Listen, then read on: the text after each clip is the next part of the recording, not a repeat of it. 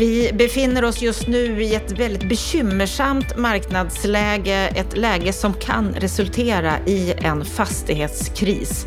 Och även räntan är väldigt svårbedömd. Här gör olika experter olika uttalanden, men med tanke på hur vi har byggt upp våra affärer så kommer den att sänkas under nästa år. Det tror våran expertkommentator här i Bopolpodden.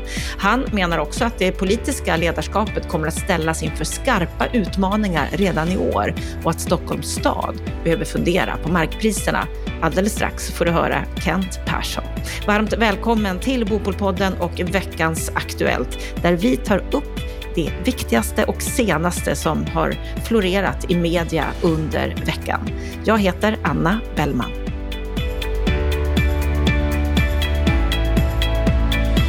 I onsdags så hade vi på Bopolpodden ett extra poddavsnitt på grund av att både Veidekke och byggföretagen i veckan har släppt rapporter om marknadsläget och vad vi kan vänta oss framåt.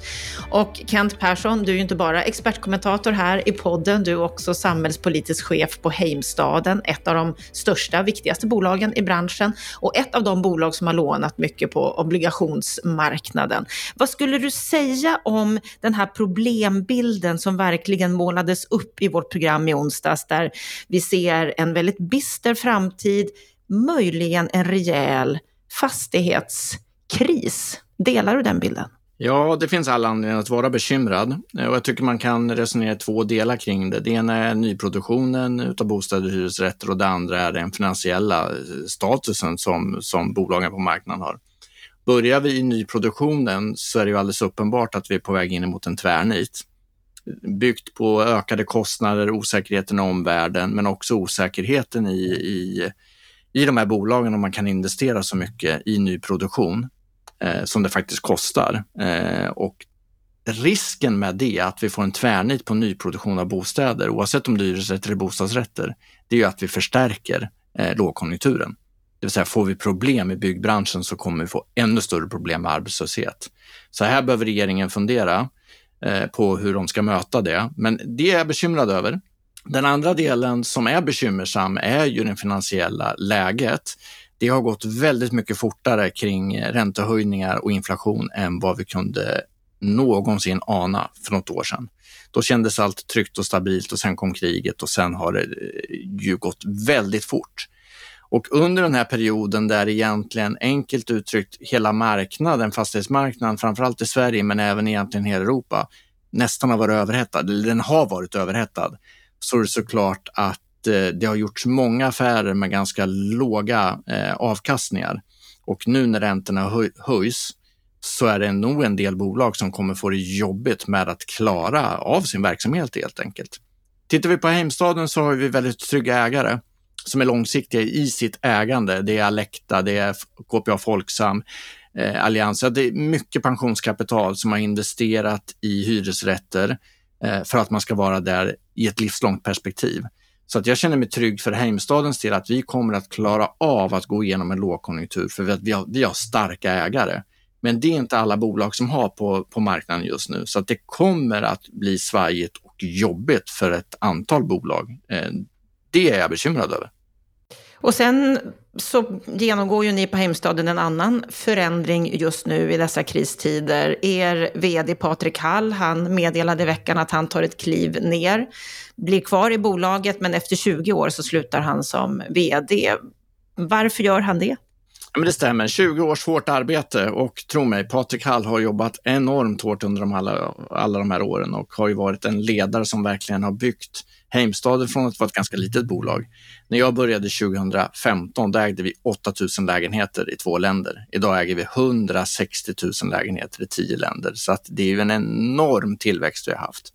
Så att det som, när det rör Patriks vilja att lämna eh, sitt vd-uppdrag, för det är hans vilja, är ju att ett par saker. Dels att få lite bättre balans i sitt liv helt enkelt. Han har jobbat oerhört hårt. Han vill nog vara hemma hos sin familj lite mer och få lite rimligare arbetstider.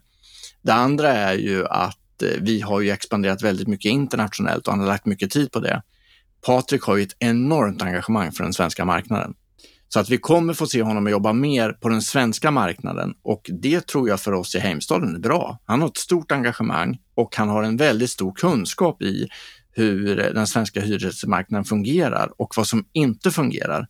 Så jag tror också att han kommer att kunna vara med och bidra mycket mer än vad han har gjort i det allmänna samtalet om hur behöver Sveriges hyresrättsmarknad utvecklas. Ja, det är klart du är positiv som ju är internt i det här läget. Men vad skulle du säga, vad betyder det för bolaget att faktiskt göra ett sånt här vd-byte i en tid som är nu? Det är klart att vi är i en orolig tid, men, men i vårt perspektiv så sker ju det här kontrollerat. Eh, och Helge som tar över har ju arbetat som COO eh, under många år, så att han kan verksamheten, så att det är en trygg överlämning som nu sker. Så att internt i vårt bolag så känner vi oss alla trygga i att det blir ett skifte, Patrik har varit med länge och han får vara kvar. Så att eh, det känns ändå liksom bra. Sen gillar jag ju Patrik och det, det kan jag inte låta bli att säga, att jag tycker att han är en ledare som är lätt att tycka om. Han bryr sig om sina medarbetare och har visat ett stort engagemang under många, många år. Han är värd att få ta det lite lugnare nu och faktiskt också kanske få jobba med det han brinner för allra mest, hyresrätten i Sverige. Mm, så han försvinner ju inte utan blir ju i allra högsta grad kvar. Vi ska gå vidare här i veckans Aktuellt med det här marknadsläget vi befinner oss i, ränteutvecklingen och den är ju lite av 10 000 kronors frågan just nu. I veckan så kom Fastpartner med sin rapport för kvartal 3 och där ger ju legendaren Sven-Olof Johansson en förutsägelse att han tror att räntan kommer att höjas med 75 punkter nu i november men att det sen är färdighöjt att vi får ett dramatiskt efterfrågefall som gör att Riksbanken sänker igen redan i andra kvartalet nästa år med 75 punkter och sen ännu mer ner till en ränta strax över 1 procent 2024. Han tror på en ny långsiktig balansnivå där. Samtidigt kan vi se i veckan att Swedbank kom med sin Economic Outlook där de höjer sina ränteprognoser. De tror också på en uppgång på 75 punkter nu i november, men sen ytterligare 50 punkter i februari. Det innebär att räntan landar då på 3% Och de tror sen att en första sänkning kommer först under fjärde kvartalet nästa år och att den nya normalnivån kommer att ligga på ungefär 2,25% alltså högt över det Sven-Olof Johansson tror. Vad är din kommentar kring det här? det visar att det är väldigt svårbedömt. Eh, och det är klart att eh, mycket av omvärldsfaktorerna som påverkar detta är ju svårbedömda. Nu tror jag att kriget i Ukraina kommer att bli långvarigt. Eh, vi har också en del andra orosmoln i världen. Vi har precis fått rapporterat om hur det går med omväxt, eh, hur, hur ledarskapet i Kina eh, faktiskt biter sig fast och blir ännu starkare det är en oro, tycker jag, för, för omvärlden att eh, den diktatur vi ser i Kina förstärker sitt inflytande. Det kommer påverka eh, världsutvecklingen negativt. Eh, vi får väl se vad som händer med USA. Vi har faktiskt ett eh, mellanvalsår i år. Det kommer inte förändras så mycket, men om två år har vi ett nytt presidentval. Och det är långa perspektiv, men jag tror att man behöver ha långa perspektiv i det här för att det kommer ta lång tid att ta sig ur den svåra situation vi är i. Vi kommer förmodligen gå in i en lågkonjunktur. Det talar ju för att räntorna kommer att börja sänkas under nästa år. Till vilken nivå får, återstår att se, men sannolikt kommer ju räntorna eh, börja sänkas igen för att kunna möta den lågkonjunktur. Inflationen borde börja sjunka med tanke på att efterfrågan eh, sjunker. Så att det borde gå åt det hållet, men det är så många andra faktorer som stör detta så att det är svårt att sia om. Däremot kan man ju säga så här att världen har ju Eh, Eh, vi har ju vant oss vid att vara i en lågräntemiljö. Och frågan är ju om de affärs, eh, alltså så som har byggt upp affärer, ekonomi under de sista tio åren, klarar av högre räntor än, än kanske 2% Jag är inte säker på det. Så att det gör nog också att vi kommer att gå ner mot ganska låga räntenivåer igen när vi väl, är, när vi väl har fått ordning på inflationen. Och här är det intressant, för då säger du också det att, att det kommer bli lite lägre nivåer, precis som Sven-Olof Johansson gör, medan Swedbank, som ju också jobbar med de här frågorna ideligen, tror på en mycket högre nivå. Det är ju väldigt svårt för en vanlig bolånetagare som mig själv att förstå hur ska jag tänka i den här situationen, som inte jobbar med de här frågorna hela tiden, när de som gör det kommer till så olika slutsatser. Ja, det, det är jättesvårt och det, det enda jag tror att man bör tänka på det är att skaffa sig eh, utrymme för, för räntehöjningar och ha marginaler. Eh, det är väl det man behöver göra för att det är jättesvårbedömt i den här oroliga tiden och det är också svårbedömt vad det politiska systemet kommer att göra. För det är klart att deras beslut kommer i allra högsta grad påverka inflation, räntenivåer, även om de inte äger frågan så det är såklart att eh, politiken äger nu frågan kring hur man ska hantera skatter, hur man ska hantera att, att hur, styr, hur, hur hjälper du till att höja efterfrågan? Ja, det kan du göra med ökade bidrag, sänkta skatter om vi är på väg in i en lågkonjunktur. Men vad innebär det för inflation, räntenivåer? Så att vi är i en ganska svår miljö i hela eh, västvärlden, eh, skulle jag säga, kring det politiska ledarskapet och inflation. Och när, tro, när tror du vi kommer att få se riktigt konkret politiskt ledarskap kring de här frågorna? Regeringen är ju ny och de håller på att sätta sig in och forma sina agender just nu.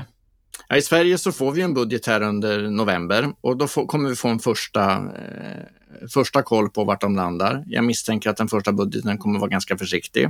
Den kommer att handla om att kortsiktigt hantera den krisen vi är i och då handlar det om energikris eh, och att eh, dämpa eh, kostnadsutvecklingen för både företag och för privatpersoner. Det tror jag man kommer att komma med förslag på.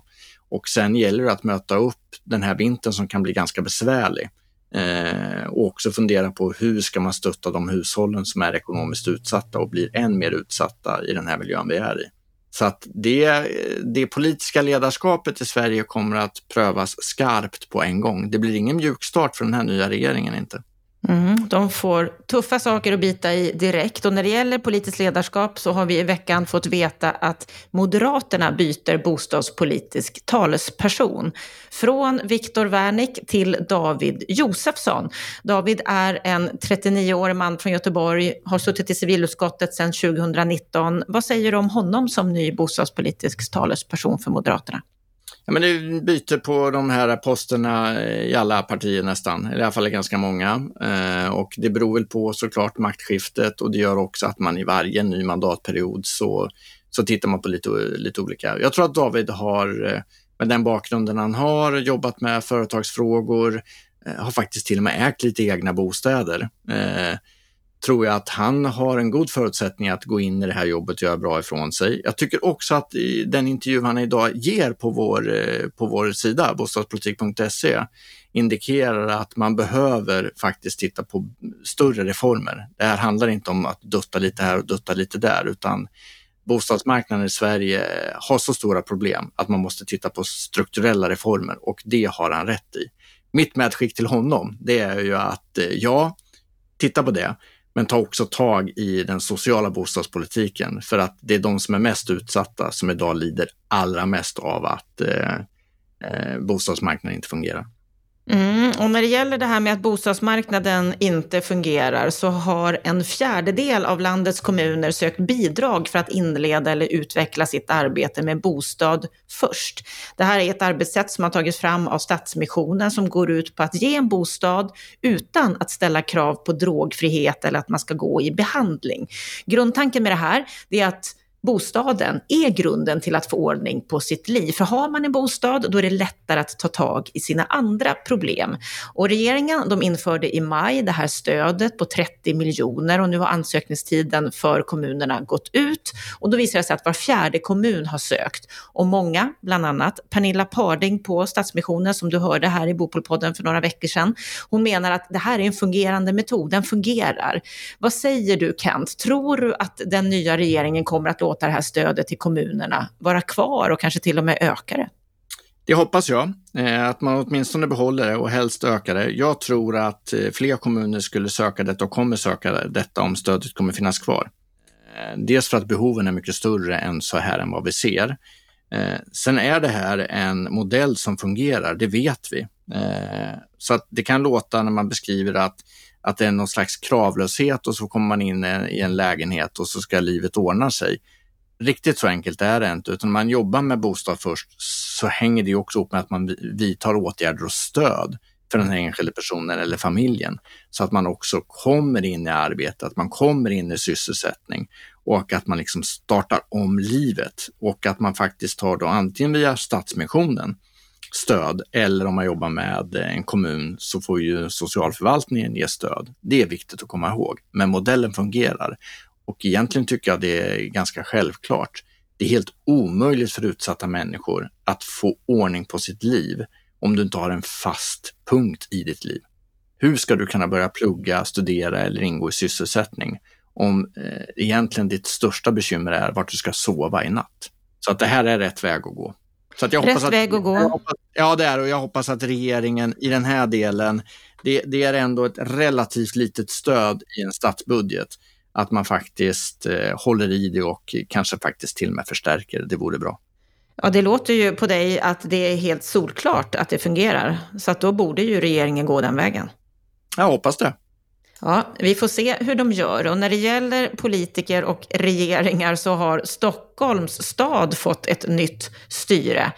Socialdemokraterna och Vänsterpartiet har kommit in. Miljöpartiet sitter kvar precis som, som de var i ledande ställning förra mandatperioden. Och det nya bostadsborgarrådet Klara Lindblom från Vänsterpartiet, hon är inriktad på att bygga billiga hyresrätter. Hon skriver bland annat så här i ett debattinlägg på Altinget. Faktum är att det krävs rejäla statliga satsningar för att bygga bort bostadsbristen. Ett avgörande första steg är ett återinfört investeringsstöd för hyresrätter. Ja, vad säger du Kent, har hon rätt i att det krävs ett nytt stöd för att kunna bygga fler allmännyttiga hyresrätter? Det behövs flera åtgärder och det man kan konstatera att en kommun själv äger och det kan man ju börja eh, själv då som kommunledning är ju att man hanterar ju markpriset. Eh, så att den första sak som Stockholms stad kan göra det är ju att ha eh, betydligt och väsentligt lägre markpris om man bygger hyresrätter och det är oavsett om det är ett privat bolag eller om det är allmännyttan. Då skulle man eh, på en gång faktiskt få ner kostnader för att bygga de här lägenheterna. Det andra som behöver göras det är faktiskt att man måste börja titta på hyressättningen på nyproduktion som idag är väldigt svårbedömd, vilken hyra du kan sätta och vilken du får igenom.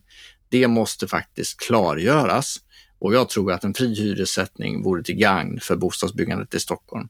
Den tredje delen eh, och det som då hon tycker är väldigt viktigt och som jag har respekt för, det är ju något slags investeringsstöd, byggstöd. Det förra investeringsstödet både funkade och inte funkade.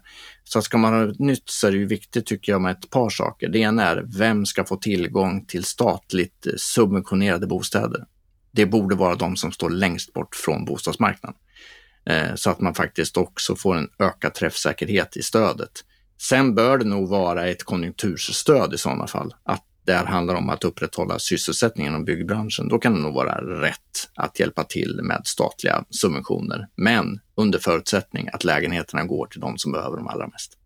Och just det här med investeringsstödet, det har ju varit ganska omdiskuterat och har ju snackats en del innan valet här. De som ingår i regeringen har ju varit tydliga med att de vill inte återinföra investeringsstöden som de såg ut tidigare. Tror att de ändå kan göra den här modifieringen och införa något typ av stöd fast på ett litet annat sätt än hur de tidigare såg ut?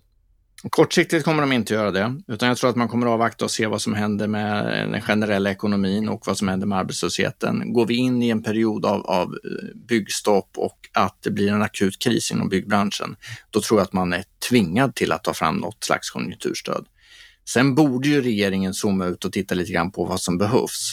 Och det är klart att det investeringsstödet vi hade det fungerade ju i den bemärkelsen att vi har fått upp volymen av hyresrätter eh, i landet. Men det som har varit problemet med och det kommer vi nog ångra som samhälle inom bara några år, det är ju att det är i huvudsak små lägenheter som har byggts. Så att idag har du stadsdelar som har byggts med investeringsstöd som egentligen bara innehåller små lägenheter. Det är inte socialt hållbart i ett längre perspektiv. Och det var en av de största problemen med investeringsstödet investeringsstöd som det var utformat. Vi får se vad som händer med ett eventuellt investeringsstöd. Det vi kan konstatera det är att Stockholms bostadsmarknad inte fungerar. Att det både utestänger personer som vill förverkliga sina liv i Stockholm, men också för företag och organisationer som behöver rekrytera. Och det här har Handelskammaren uppmärksammat i en ny rapport. I vårt program på måndag, då får du möta Stefan Westerberg, chefekonom på Handelskammaren. Så att de problemen som vi har med eh, den reguljära bostadsmarknaden, den, den reguljära förstahandsmarknaden, ja, de konverteras om till systematiskt och asymmetriskt mycket större problem för de som är på andrahandsmarknaden.